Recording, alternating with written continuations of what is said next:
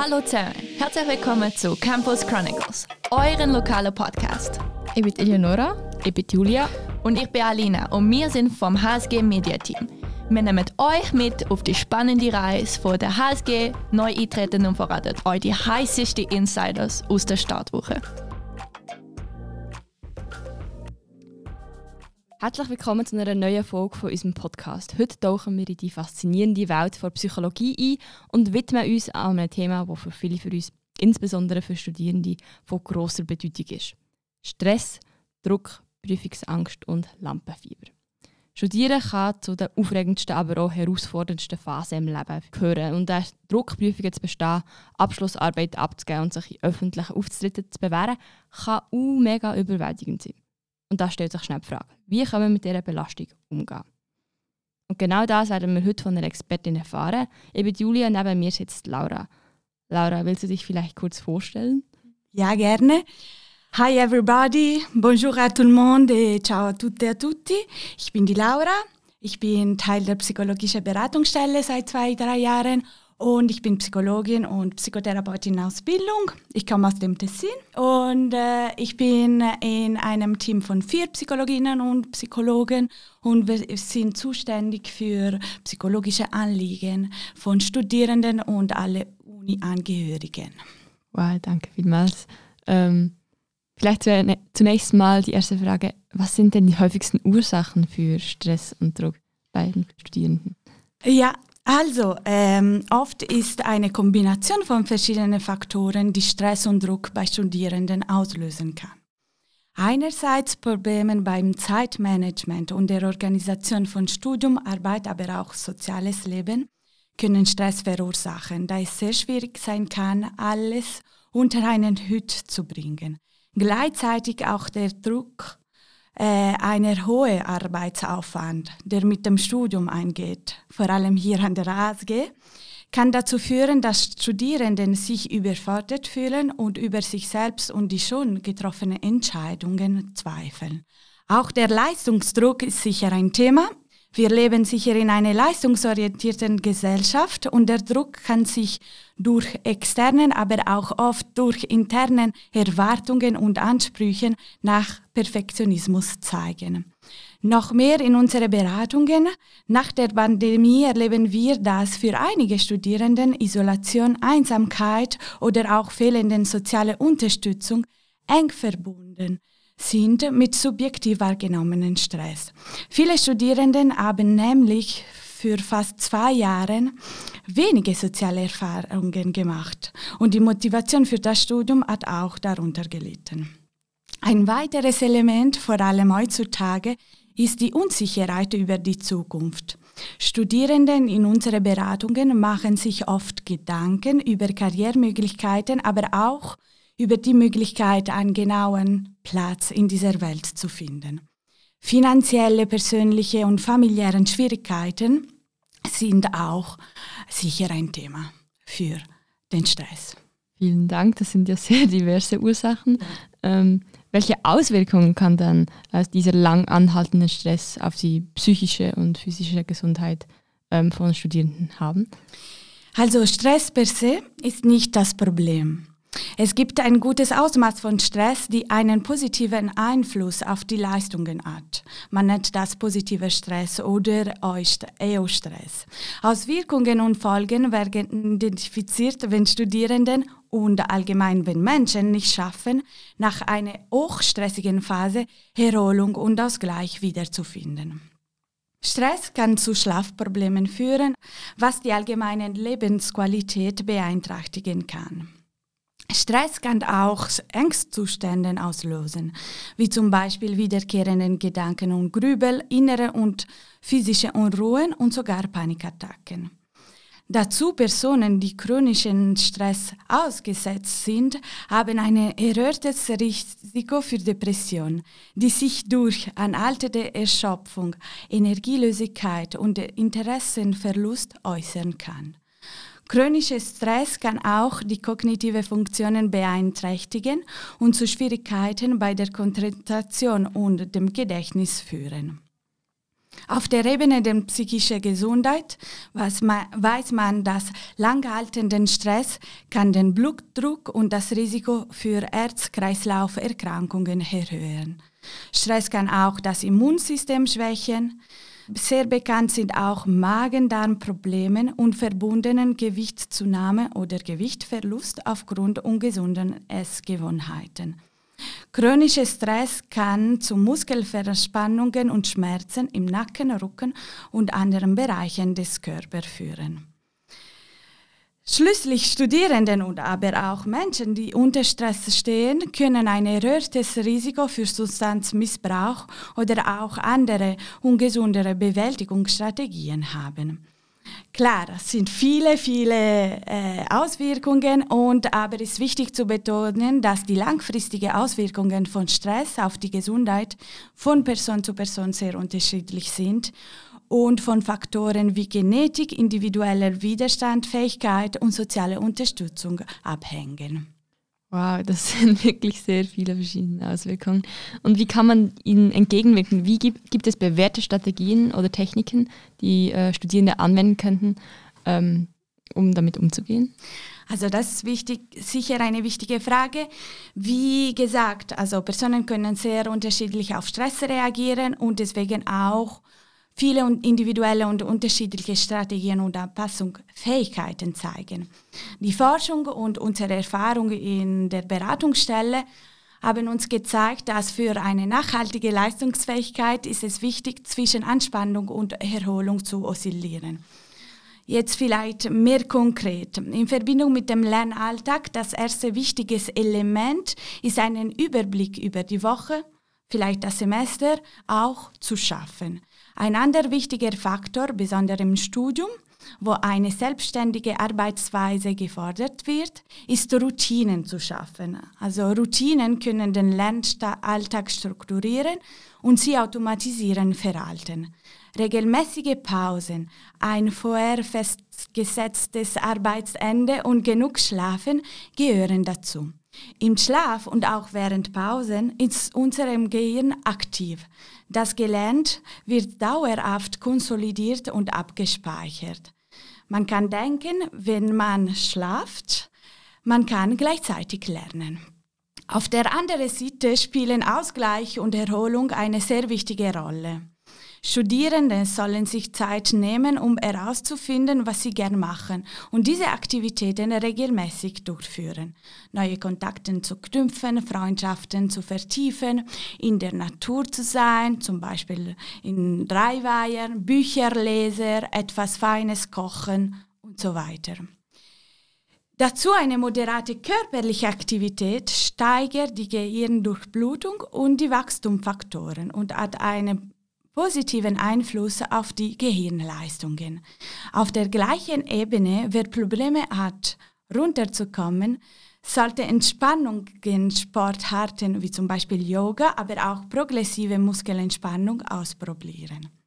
Vielleicht zusammenfassend kann man sagen, dass die Förderung eines ausgewogenen Lebensstil, die Pflege sozialer Bindungen und die Suche nach Ausgleich sind wichtige Schritte zur Bewältigung von Studienstress.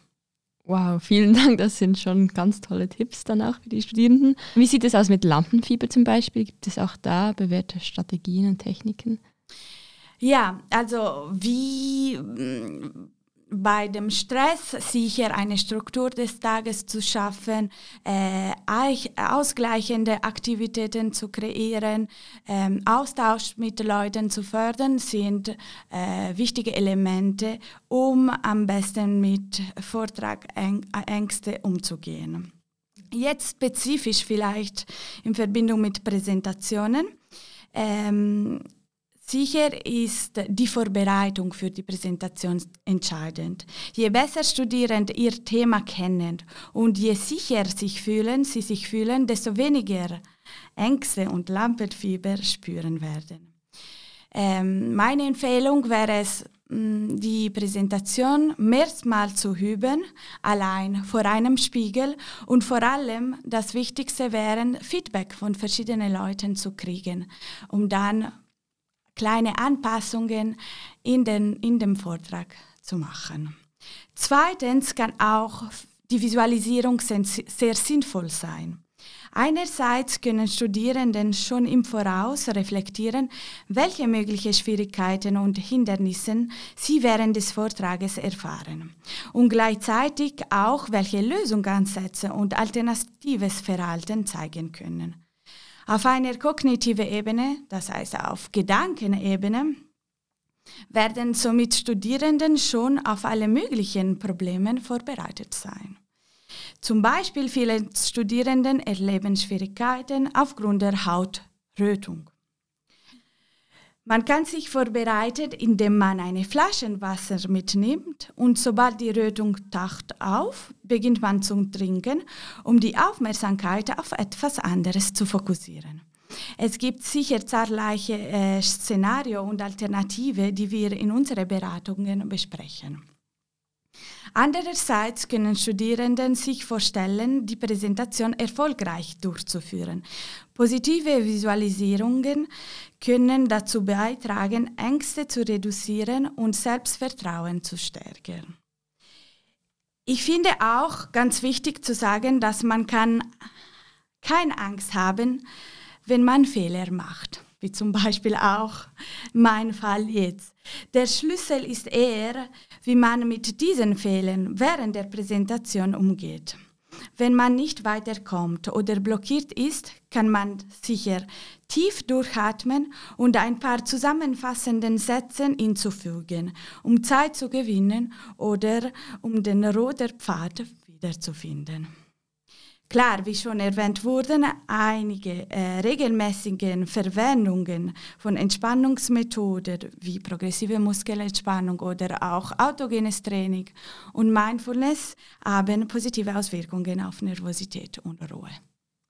Vielen Dank. Ähm, wie sieht es aus mit Prüfungsangst zum Beispiel? Ist es da ähnlich? Wie kann man damit umgehen oder diese reduzieren? Wiederum auch in diesem Fall, es gibt keine magis, magische Rezepte, aber sicher eine äh, Vorbereitung, ein gutes Zeitmanagement, die Unterstützung von Kommilitonen und Kommilitoninnen und Ausgleich sind sehr hilfreich. Am Tag der Prüfungen, der Prüfung sollen Studierenden sicher zu viel Kaffee oder Energiedrinks oder Gespräche über Lernstoff vermeiden, da dieses Verhalten die Nervosität nur steigern. Dazu finde ich auch, dass eine entscheidende Rolle von der Selbstverbalisation gespielt wird. Das heißt, wie man mit sich selber redet. Sätze wie ich werde das nie schaffen, die anderen denken, dass ich ein Versagen bin, sind mit einer negativen Selbsterwartung über sich selbst und über die Leistung verbunden und lösen Unsicherheit aus. Als Psychologin empfehle ich oft in Beratungen immer einen Perspektivwechsel mit alternativen Annahmen bezüglich der Situation zu kreieren. Zum Beispiel kann man sagen, ich werde etwas Neues lernen, auch wenn ich jetzt nicht alles verstehe.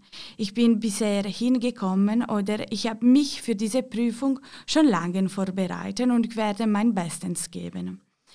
Hier in diesem Fall, es geht gar nicht um alles ist toll und super, weil es nicht glaubwürdig wäre, sondern ist eine veränderte Bewertung der Situation, die zu einer erfahrungsbasierten Einschätzung führen kann. Zusammenfassend kann man sagen, dass man kann sich selber unterstützen mit konstruktiven Sätzen. Vielen, vielen Dank, Laura, dass du heute da warst ähm, für das tolle Gespräch. Das ist schon gewesen. Wir hoffen, ihr genauso viel mit dem Gespräch anfangen wie mir. Und jetzt geht es weiter mit den Tutoren. Was seht ihr so schön? Übung macht den Meister. Die, die hier ASG-Experten sind in Sachen Bewältigung vom Assessmentjahr, sind halt Studierende von den älteren Semester. Wir haben jetzt hier Elisa und Fabio, die sind zu uns ins Studio gekommen, um ihre persönlichen Tipps mit uns zu teilen. Mir nimmt es halt einfach Wunder, wie ihre Antworten sich von denen unterscheiden, die uns die Expertin Laura gegeben hat. Also, hallo zusammen, könnt ihr euch vielleicht schnell vorstellen, welchem Semester ihr seid? Sicher, ja. Äh, mein Name ist Fabio Daros. Ich studiere im siebten Semester Law and Economics. Ähm, genau, ja. Hallo zusammen, ich bin Lisa und ich studiere im dritten Semester JUS. Klingt ja auch schon ganz spannend. Was sind die Hauptursachen für Stress und Druck bei euch so im Leben? Ich würde ganz klar sagen Prokrastination, also wenn man etwas nicht gut einplant und dann einfach so ein bisschen das Leben lebt und ein bisschen in Ausgang geht und dann einfach alles ein auf die lange Bank schiebt und sich irgendwann anhäuft und man es dann halt muss machen. Ja, genau, das würde ich auch sagen. Das ist sicher nicht gut. Aber auf der anderen Seite denke ich, kann es schon auch viel Stress auslösen, wenn alle immer sagen, ja, das muss man unbedingt früher anfangen. Und wenn man so ein bisschen von allen Seiten hört, was die anderen alles schon gemacht haben und man selber vielleicht noch nicht. Ähm, ich finde es auch wichtig, dass man sich dort wie nicht zu fest stressen sondern wirklich in seinem Tempo macht. Also ist es schwierig, so den Mittelweg zu finden zwischen zu spät anfangen oder sich nicht von anderen stressen lassen? Ich denke, sicher im Assessment, wenn man das noch nie gemacht hat, ist es nicht einfach. Ähm, einfach mal selber, auf einmal hat man keinen Stundenplan mehr, die Lehrer sagen einem nicht mehr, was machen. Wir arbeiten einfach allein und für sich und niemand interessiert es mir wirklich, ob, wir, ob man jetzt gerade am Schreiben ist oder nicht. Es ist wirklich einfach die Selbstverantwortung, wo man sich manchmal einfach ein bisschen an der Nase nehmen muss und dann, ja, man ist wirklich selber verantwortlich für alles. Ja, und hättet ihr eigentlich auch schon Strategien entwickelt, zum Stressmoment so im Moment selber oder auch langfristig mit dem Druck umzugehen? Ähm, also mir hilft sicher so ein bisschen, wenn ich wie nicht allein bin. Das heißt, wenn ich weiß, ja, okay, ich bin jetzt vielleicht einfach so ein bisschen hinten und ich bin gerade wie in einer Stresssituation, dass ich vielleicht dann wie mit guten Freunden zusammen in die Bibliothek gehe und ähm, so ein bisschen gemeinsam das probieren anzupacken. Klar lernt jeder für sich selber, aber mir hilft schon, wenn man in einer Gruppe ist und wie nicht ganz allein vor seinem grossen Problem hockt.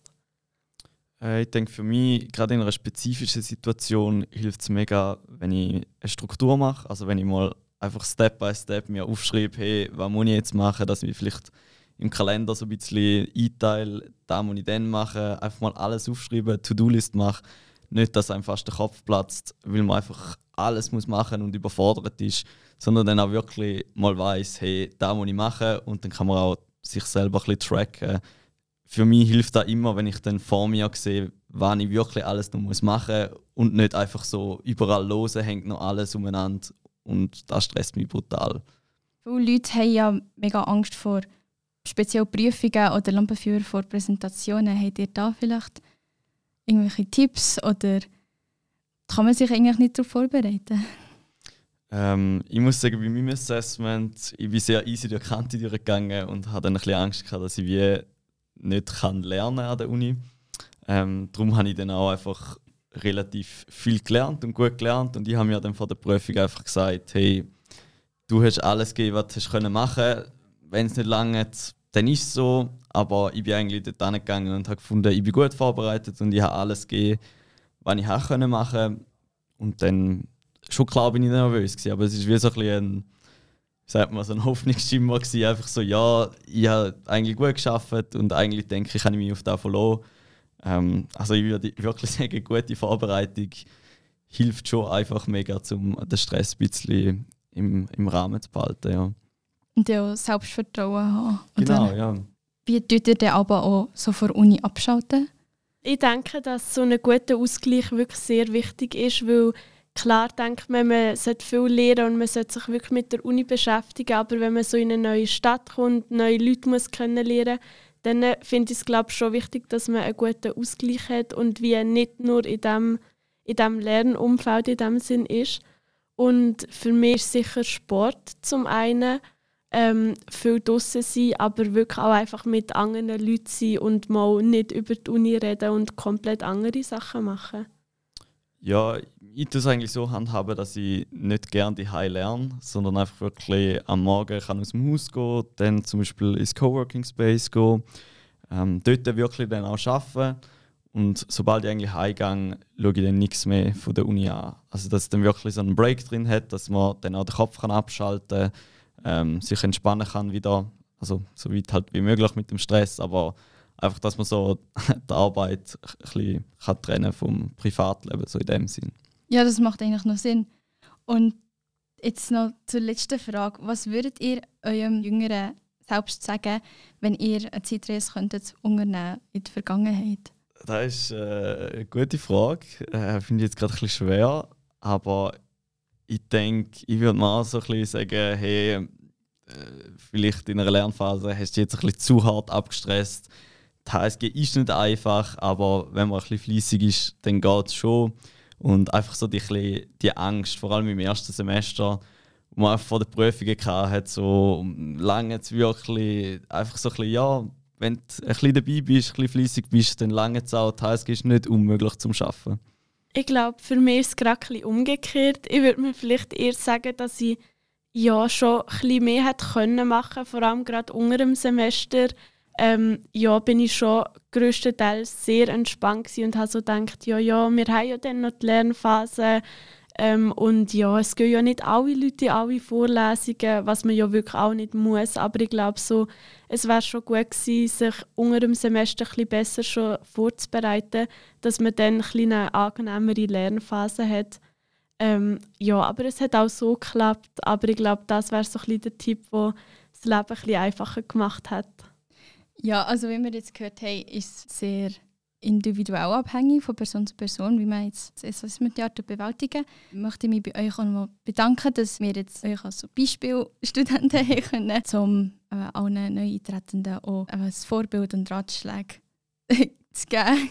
Ja, danke vielmals und alle, die zulassen, viel Glück im Assessment. Merci, dass wir da sein Vielen Dank auch an alle anderen, die bei unserem Podcast teilgenommen haben. Das war es leider mit unseren Episoden. Ich hoffe, es hat euch auch allen gefallen und ihr habt etwas davon mitnehmen und seid jetzt bestens auf den Start ins Studium vorbereitet und habt halt auch etwas über das Startwochenthema gelernt und wie ihr das Ganze solltet angehen Nochmal, falls ihr Angst habt oder es euch mit nicht so gut geht, haben wir die kostenlos eine psychologische Beratungsstelle da HSG, die eure Sorgen auf vertrauliche Weise behandelt.